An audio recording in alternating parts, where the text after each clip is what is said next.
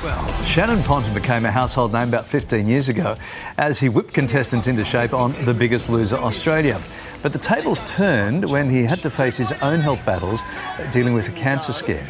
Since then, the celeb trainer has used his fitness fame for good and is putting his best foot forward to help raise money for a cause close to his heart. Shannan Ponton joins us live in the studio. Good to see you again. Good morning. Reminiscing. I think the last time we saw you was after SAS Australia. I think you. You've just unwound two years of therapy. Oh, yeah, God.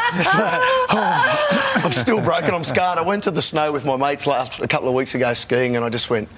I was swimming in Lake Jindabyne when it was minus four degrees on the 28th of August. Yeah, right. Brought back all those Wow. memories, right? Are you in touch with anyone for, of your SAS mates? Yeah, we made some great friendships on there. I'm still in regular touch with James and Eden. Um, yeah, they're good mates. Yeah, good they stuff. share a common bond. Look, here it is. Like, here's your. Oh, I yeah. know. That looks refreshing.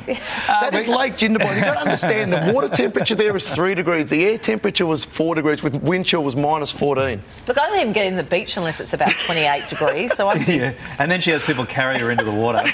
Uh, we're getting close to summer now, mate. What's the best way everyday Aussies can get into shape, especially if you're not regular at the gym? Because we've been a bit COVIDy and a bit Yeah, hibernation. COVID has put the kibosh on a lot of people's fitness expectations.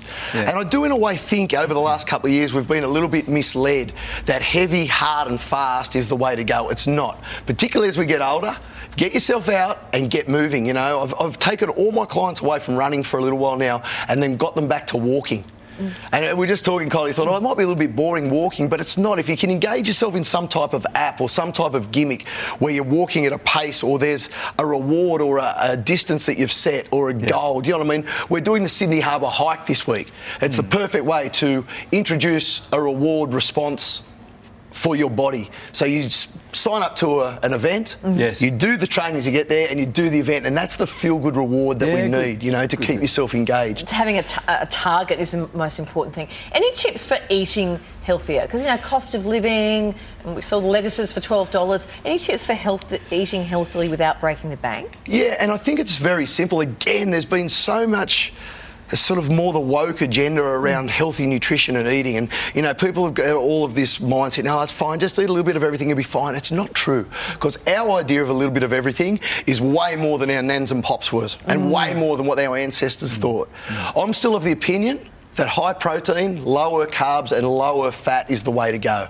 And, and meal timing is important. When you go to bed at night, you don't need carbs. Carbs are energy food. So you don't want to have a big feed of carbs when you go into to bed. Mm. All right, and it doesn't have to be expensive. You see, chicken breast and things like that are still eight or nine dollars a kilo. Get that, good, get some veggies, chop Yeah. it up, some rice for the kids. Adults don't need rice or carbs at night, and it's a very smart, easy, cheap way to keep yourself healthy. You make it sound so simple, mate. It is simple. It is it's simple. not easy, bud. That's the thing. If Yeah. it was easy, everyone would do it, and I'd be out of job. I'd have to get a real Yeah. job, and we don't want that. We've got to talk about your family. Your younger son, Bronx, had a, a bone tumour a couple of years ago, and that came after your own uh, cancer scare, Yeah. like about a decade ago, right? How's everyone doing? Wait, we're all well. Thank you for asking. And it's one of those terrifying moments where I was, came out of SAS. I literally came out of SAS. And as I was driving off the show, the producer said to me, Listen, we've had a scare. Your son's been diagnosed with a tumour. And I was already pretty broken. It The was producer said that to heartbreaking as I came out of the show.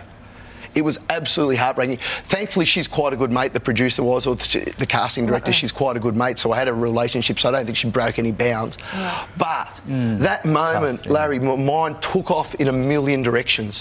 Which hospital are going to we go to? Hmm. What happens? Where's the long-term future? How's he going to go at school? How's his sport going to be? Thankfully, the tumour in his knee is a non-ossifying fibroma or something they call it, and hopefully it will heal itself. But I can't imagine the heartache and heartbreak that people deal with every day in Australia. There's 69 kids or people, young people under 18, diagnosed with cancer in Australia every day. Every day. Every day, bud. And that, and that, the Yeah, that- fall off from that is 20 or 30 or 50 people that's directly affected by that funnel. Yeah, hmm. family, friends. You, you touched on this, the Sydney Harbour hike. You just touched on it. Tell us about it. Yeah, exciting. There's, Yeah. I I said before, there's two things that's, that really scare me. First one is cancer, so I've dedicated so much of my time to raising money for various cancer charities. I'm a bit of a, a charity hussy because I figure as more the, the more that I can do, the better off I am. Mm. But the other thing that scares me is losing my sight. Nine out of ten people in developing countries that lose their sight do not need to go blind. Mm. I don't know if you've ever had it. You guys ever had a? I just had a virus in my eyes once. I lost my sight pretty badly for a couple of days, and it came back. Absolutely horrifying. Yeah. Nine out of ten people don't need it. So the Sydney Harbour hike for me is an amazing way to put the best of everything together mind, body, and soul. You've got a, an objective, you've got a goal, you've got a task. You do the hard yards to get there. You practice walking, you do your training, get a couple of mates involved. Yeah. You get fitter, healthier, happier. You've got a goal at the end, plus you can raise money on the way through, which is good for your soul. You're doing something for someone else. Yeah, So it's the best stuff, of mind, Shannan. body. And even if you can't do it yourself, you can still get involved by sponsoring somebody else Yeah, that you know good. that's doing it. Yeah. They're, you know, giving up five or six hours of their time. Good on you, mate. Doing the grind. Well Yeah. said. We're, we're out of time, but great message. Good to see you today. And we'll make sure to put all the details on our website. Good to see you, Shan.